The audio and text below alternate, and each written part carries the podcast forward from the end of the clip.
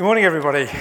Can I uh, extend my welcome to you if you're a visitor here at Crawley Community Church?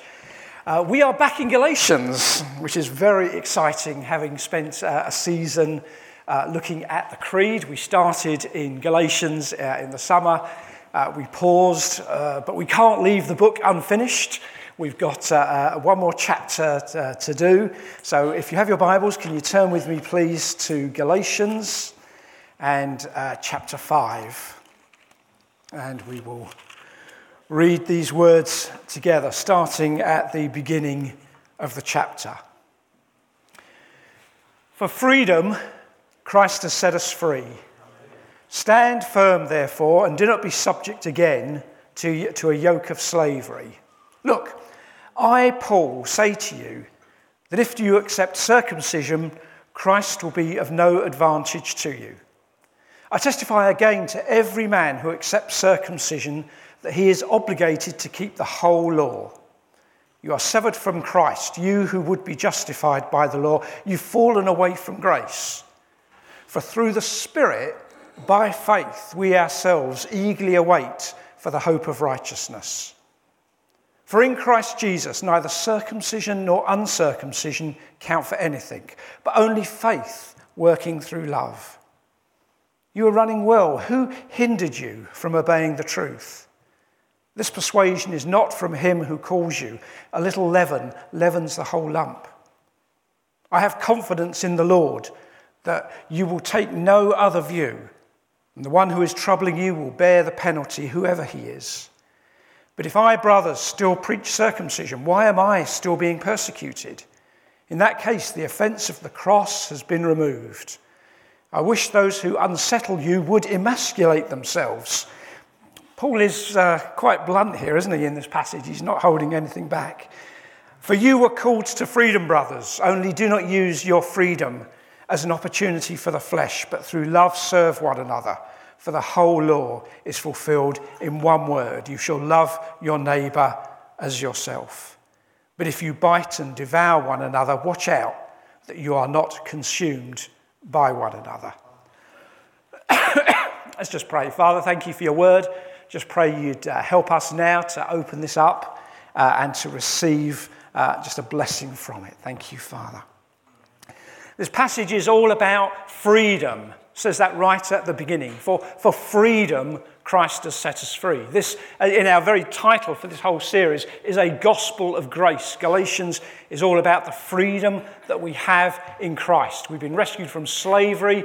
We've been freed. We've been freed to walk the Christian walk, to run the Christian race.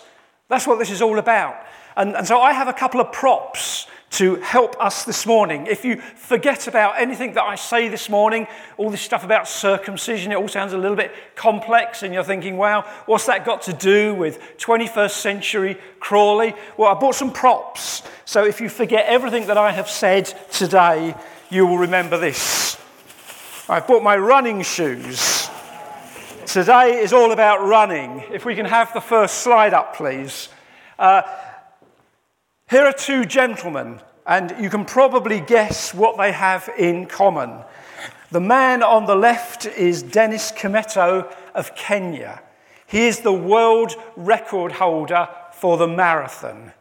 In uh, 2014, he completed the Berlin Marathon in two hours, two minutes, and 57 seconds.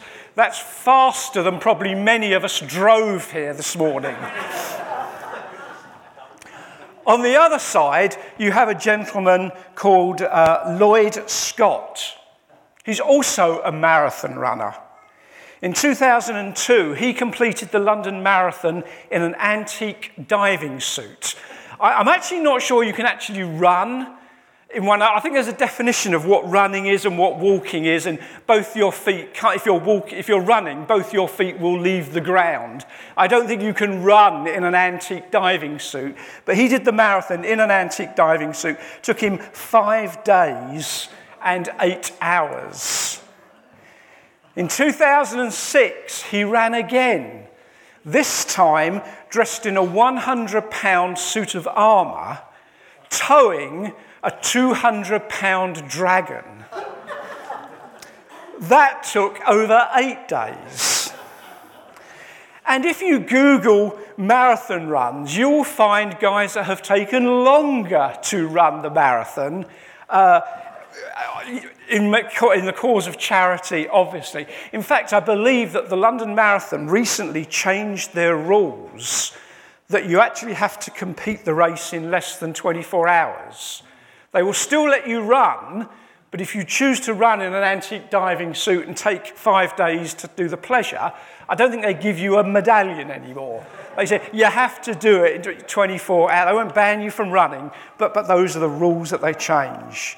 Now, they are two men with a common purpose. They wanted to run, they wanted to compete the marathon, but very different times. And in Scripture, there are many pictures and metaphors of us as Christians, what it means to be Christians. Paul talks about us being a body in 1 Corinthians. Just as there's one body, we have many parts, but all the, all the different parts can't be the same part. We need that diversity to be a body. Uh, there's a, there's a, very powerful picture of us as the bride of Christ, a picture of a wedding. Danny was reminding us of this last week. There's a wedding coming, and, and the Christian, the church, is the bride of Christ. But you know, in Paul's theology, a picture that is very prevalent, that is very real, that is there in all of his writing, is that of the athlete, of the runner, the one who runs a race. And for me, reading through Galatians, the verse that was so key to me in all of that was verse 7, when Paul looks at the Galatian church or writes to the Galatian church and says, You were running well, who hindered you? Who hindered you? And setting aside, well, no, we're not going to set it aside. We will look at it. But, but putting circumcision aside, putting all the tough stuff in that passage aside, the question for us this morning was you were running well, who hindered you? Hang on to my running shoes, they'll come back uh, later on. I'm reading from the uh, ESV there, but other translations will say, Who held you back? Who obstructed you? Who interfered with you? Now, I'm aware that there are people here who run for a hobby. Uh, I'm not one of them, just, just to make that really clear. Um, but I'm aware that on Facebook I can see personal bests posted, and uh, I'm doing this run, and I smile ruefully to myself and say, Not good on you, mate, but not me. So I'm not a runner. And so when Paul asks this question, who hindered you from running or who stopped you running, I could very easily say, Well, no one. Because you know what? I never started. And there may be folks here, I'm sure there are folks here like that that say, I'm not a runner. Uh, maybe physically we can't run through age or infirmity, or myself, just no great desire to run. Uh, those pictures up there, they don't inspire me to physically run a marathon. I'm not looking at those thinking, I need to apply for the next marathon. But, but, but this is a, an important picture to us.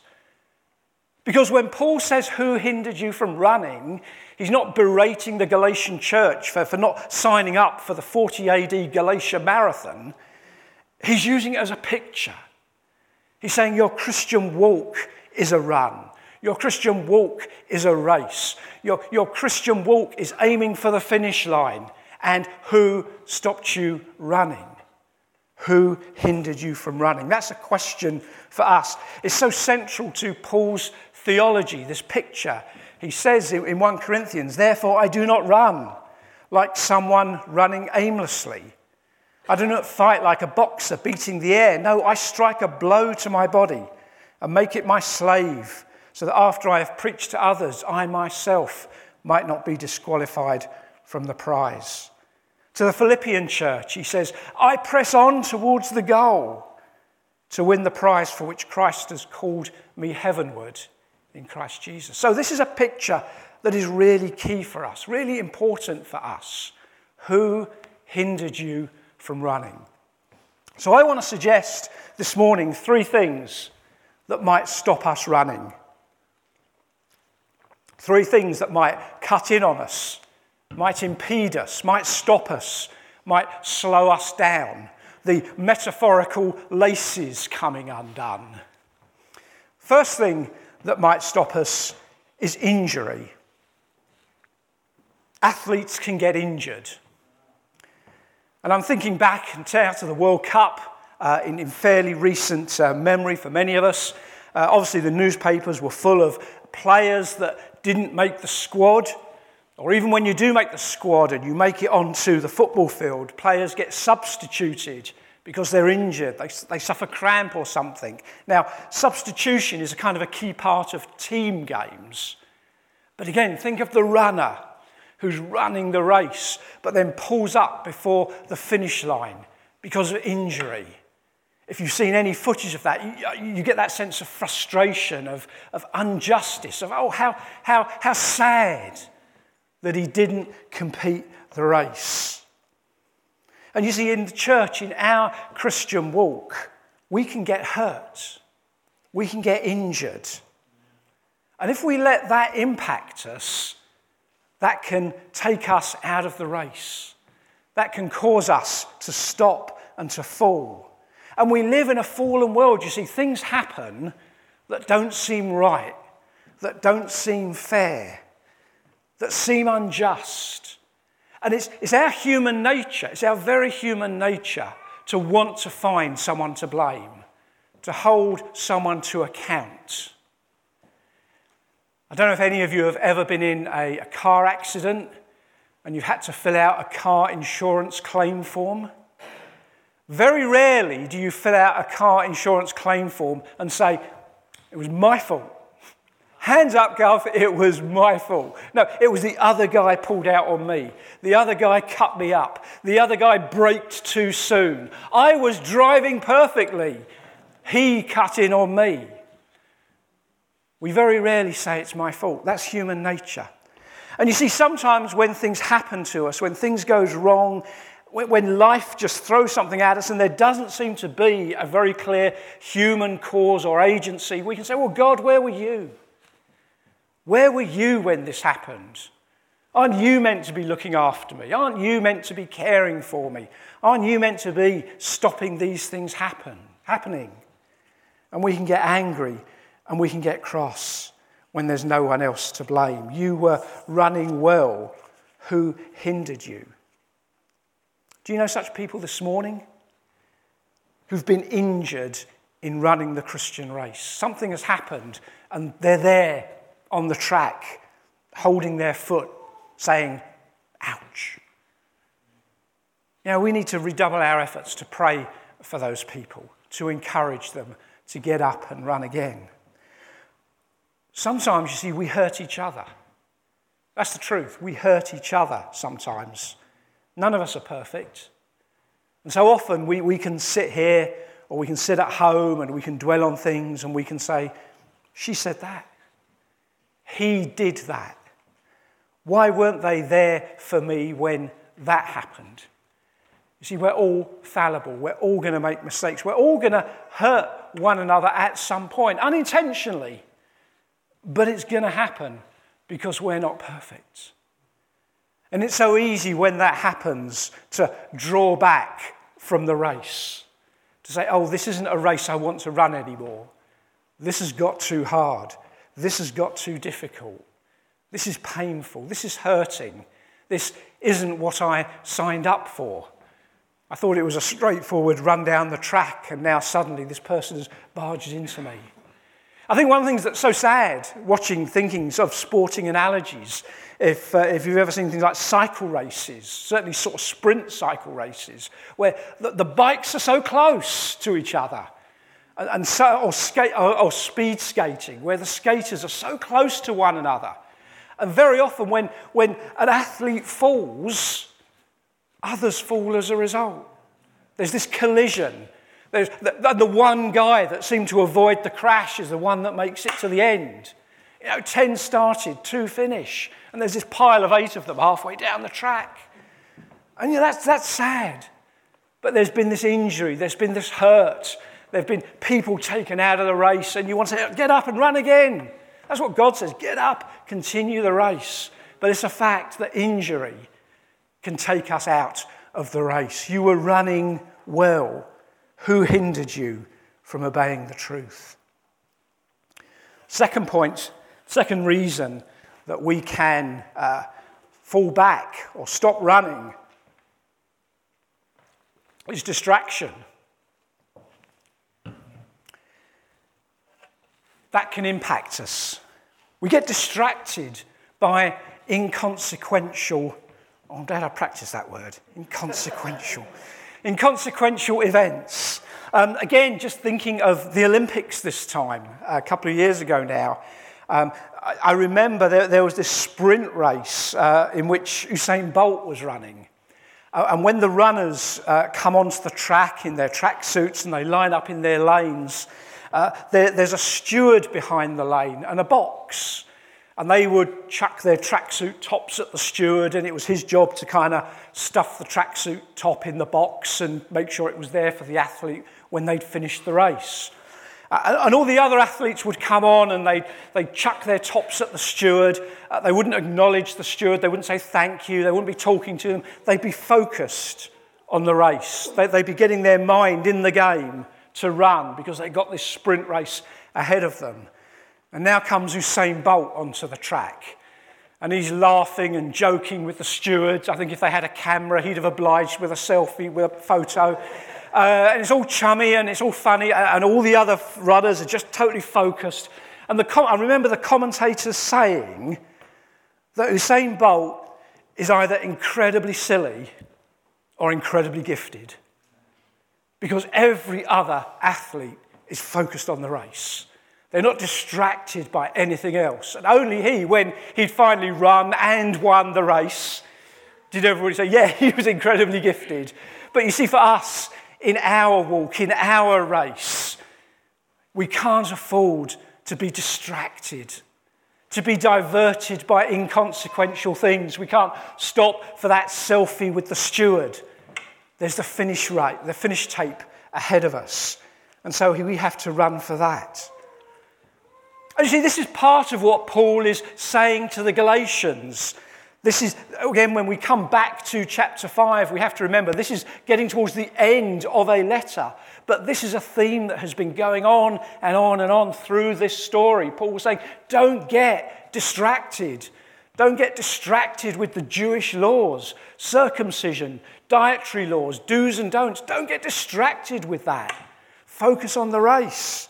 He said to them in chapter 4, he said, You observe days and months and seasons and years. I'm afraid I may have labored over you in vain. That's Galatians 4, verse 10. Because they were falling back into this kind of do I need to, to be circumcised to be a Christian? Do I need to follow the Jewish feasts? Do I need to follow the Jewish dietary laws? And they got caught up in this thing about what day is it? What time of the week is it? What day of the month is it? Do we do this? Do we do that? And Paul's saying, yeah, you're not focused on the race. You're becoming distracted. So important that what we have just finished in these last few weeks, our We Believe series on the Creed, looking at the truths of what we believe the things that we focus on, the things that are not there, we, we, we can talk about, but we don't want to be distracted by. It's okay for people to have different views on certain things. But how often do we make that the focus of our debate and our discussion? How often do we want to debate, for instance, creation and evolution? You know, hands up if you think the universe was, but rhetorical question. Hands up if you think the universe was, was created 10,000 years ago, literally as it says in Genesis, hands up if you think it was 10 billion years ago according to scientific model theory. Now, we can have different views. If it wasn't a rhetorical question, I guess there will be hands for both answers going up. And there can only be one right answer. We can't all be right.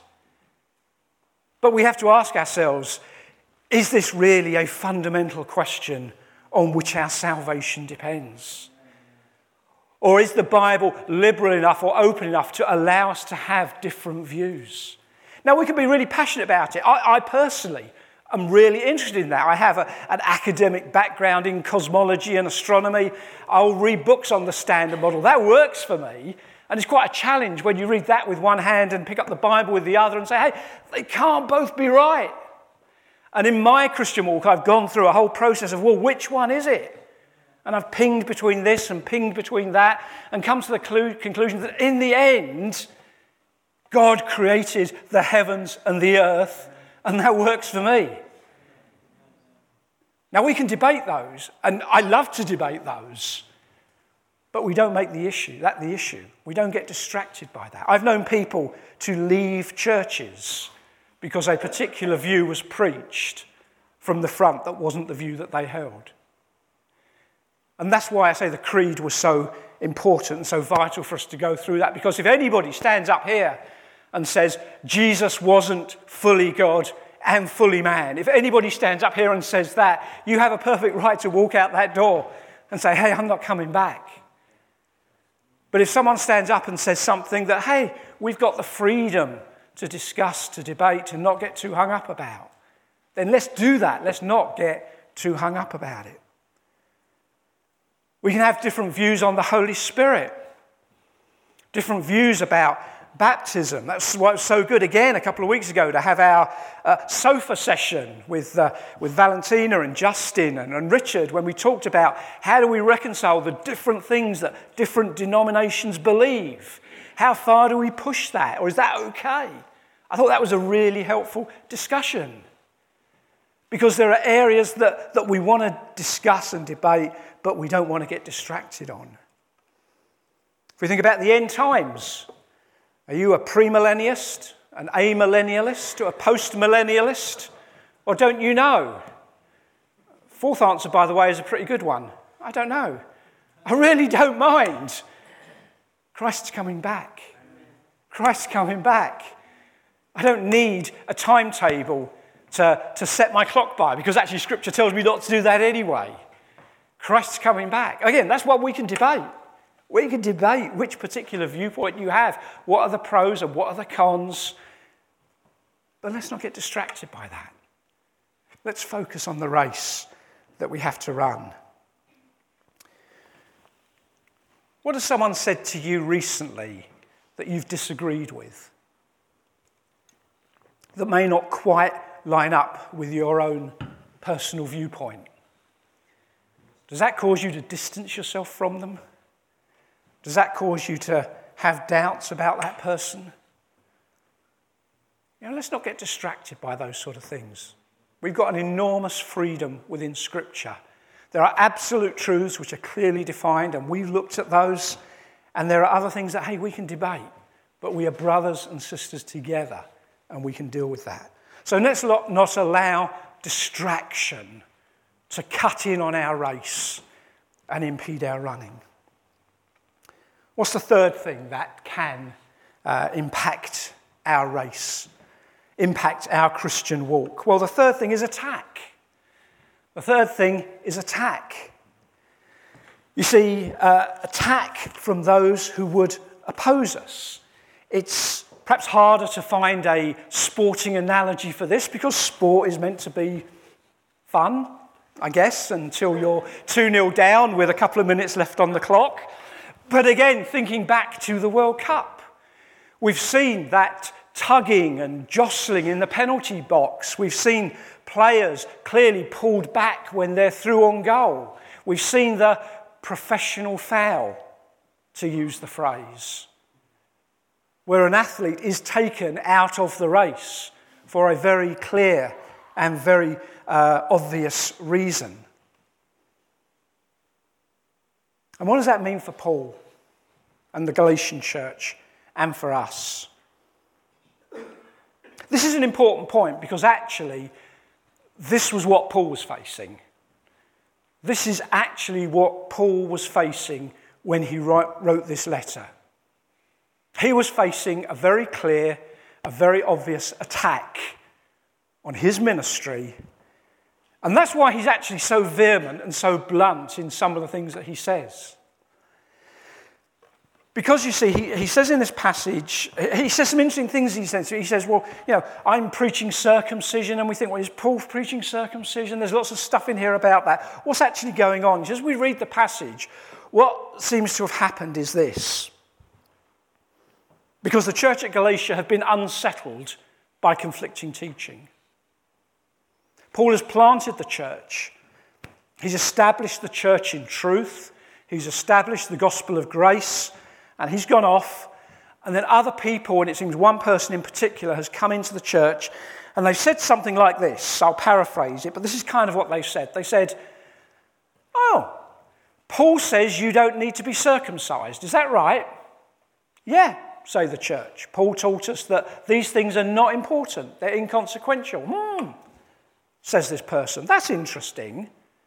Did you know that Paul is actually teaching circumcision? And circumcising people. And if he's not saying that to you, he's probably only giving you half the truth or doesn't think very much of you. Do you see how pernicious that is? Because at the heart of each lie is an element of truth. You see, Paul has circumcised people. In Acts 17, Paul writes that he circumcised Timothy. Paul circumcised Timothy. And he did that for the very reason that, well, Acts 17, I don't think I got the verse there, but Acts 17:31, Paul wanted Timothy to accompany him, and he took him and circumcised him because of the Jews who were in those places, for they all knew that his father was a Greek. Now put yourself in the, in the midst of the church at Galatia. Paul has come to you and said, doesn't matter if you're circumcised or not. That's not what makes you a Christian. That's not what makes you acceptable to God. It's far more important truths. And then word comes back that Paul has not only not taken anybody, not a nobody, but taken his protege, his, his, the man he's mentoring, Timothy, and said to Timothy, Timothy, you need to get circumcised. We need to circumcise you. Now, do you see how that is going to play out to the Galatian church? What's going on? What happens to these, these people that have come in with this lie that seems to have this element of truth in? It? It's an attack. It's, it's an attack on Paul, on his ministry, on the very thing that he stands for. The enemy is using that against him. Because the truth was, Timothy was a Jew. He had a Jewish mother, but he had a Greek father. And what that means is probably his Greek father had objected to him being circumcised, so Timothy had never actually been circumcised. But he was a Jew. He'd been brought up as a Jew in a Jewish family, and Paul knows that he's going to have a powerful and important ministry to Jews. And so Paul says to him, It makes sense if you're circumcised, because now you will be acceptable to the Jews. In 1 Corinthians, Paul says this He says, To the Jews, I became a Jew in order to win Jews. To those under the law, I became as one under the law, though not myself being under the law, that I might win those under the law. And then he says, very next verse, he says, To those outside the law, I became as one outside of the law. Not being outside the law of God, but under the law of Christ, that I might win those outside of the law. You see, what is primary in Paul's theology? I want to win people to Christ. And if there's a group of Jews over there, I'll be as Jewish as I can to win them to Christ. And if there's a group of Gentiles over there, I'll be as gentle as I can, Gentile as I can to win them to Christ. Is that being hypocritical? No, that's being real. I love uh, Andrew Wilson. Many of you will know Andrew Wilson, great teacher in Newground churches. Um, I, I, can't remember exactly where he's based now, but I remember being in, in a, uh, a, lecture that he was doing, uh, talking about objections people have to the Christian faith, particularly in the context of doing alpha courses. And he says, so often people say, uh, I can't possibly become a Christian. I can't believe in all the stuff that you believe in because you Christians, you don't believe in dinosaurs. Going back to this creation and evolution debate, yeah? You don't believe in dinosaurs. You think it all got created and the dinosaurs are just a myth. And Andrew Wilson said, yeah, if I'd heard that once, that would have been okay. That seems to be in the top 10 reasons for not becoming a Christian. You lot don't believe in dinosaurs. And Andrew Wilson said, I really don't care. If that's what's going to help me win you to Christ, guess what? Bring on Tyrannosaurus Rex, he's good in my books. We'll talk about dinosaurs. I'll, give, I'll bring out my Dorling Kindersley book of all the 101 facts about dinosaurs. We'll have a dinosaur session. Because if in doing that, I can talk to you about Jesus and win you to Christ. That's what it's all about. But Paul's under attack here. He's under attack because his very ministry, his very ministry that says circumcision is not important, is inconsequential, has been twisted and turned and thrown back at him. And people are saying, ah, but you're circumcising. And sometimes you see, going back to this point, what can take us out of the race is the very things that, that we're strong at, that we're defined by, that are our ministry, the enemy will use against us. The enemy will attack us with. Many of you will know that uh, Valentina has been working for the past couple of years in the online church, um, providing uh, resources for Russian uh, speakers who want to uh, log on and watch a church service. Again, that, again, that started two years ago uh, with Spanish and German and Italian. Uh, well, three years ago, they actually launched Online Church England, they did it for, for, England only for a year, and then they brought the languages on board. And the very day, the very day that the English online site launched, the servers failed in the internet provider that was delivering this service. I don't think they've ever failed since, but on that one launch day, when you wanted people logging on, the servers failed and people couldn't get, in, get onto the service. You think, is that a consequence? Is that a coincidence? Or is that an attack? uh, Darren, the, the, the, elder at Wimbledon, who heads up the whole of the, the online uh, ministry. He's a fairly uh, competent IT techie guy. He went through three laptops in, in kind of the first couple of months of launch because they failed and crashed and broke for reasons that, uh, that we still don't know. You think, is that coincidence? Or is that the enemy taking the very ministry that we're championing and using it against us. You see, attack is what the enemy will use to take us out of the race. You were running well. Who hindered you? I started this morning by talking about two men. I don't know if we can pop them up again. So, which one are you? Which one do you want to be? Let's ask that question. Do you want to be a, a Dennis Kimetto who has shed every encumbrance that he might run the race? Or if we ask that question, would you actually, in all honesty, say, yeah, it feels like I'm pulling a 200 pound dragon behind me at the moment? That, that's my life, that's where I'm at. What hindered you from running? And you see, for all of us, there'll be different answers. I, have given just three. The, the things that kind of cause our laces to come undone and trip us up. Injury. We get hurt. Stuff happens. Don't let that take you out of the race. Distraction. Let's not get caught up with inconsequential things.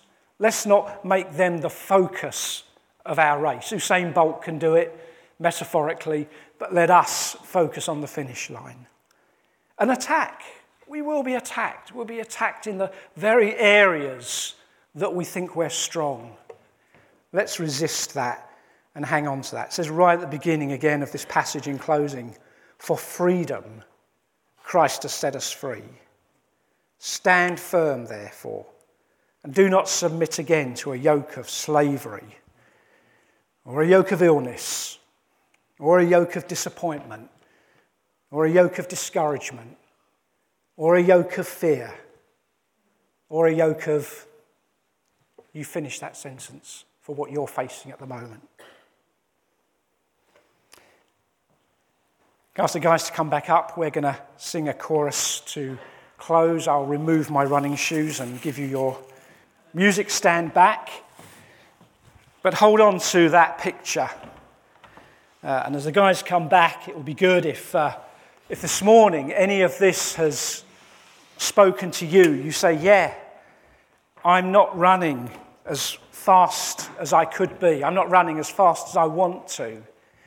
And we'll pray with you this morning. We, we, you can come down the front, we can pray with you. You can just turn to somebody you know and, and ask them just to pray with you. Say, hey, look, I just feel I'm being taken out of the race because of this. And we'll pray with you for that. Thank you, Father, for this gospel of grace, for the freedom that comes from every page, from every sentence. Lord, give us the heart of a runner so that we can serve you to the best of our abilities. Lord, help us in the areas where we're weak. Come alongside us where we need encouragement. Help us to keep our focus on the race ahead. Thank you, Lord, that you're with us. Thank you, Lord, as we've worshipped this morning, you've reminded us that your Spirit is with us to help us and to lead us and to guide us and to lift us up when we need lifting up. Amen.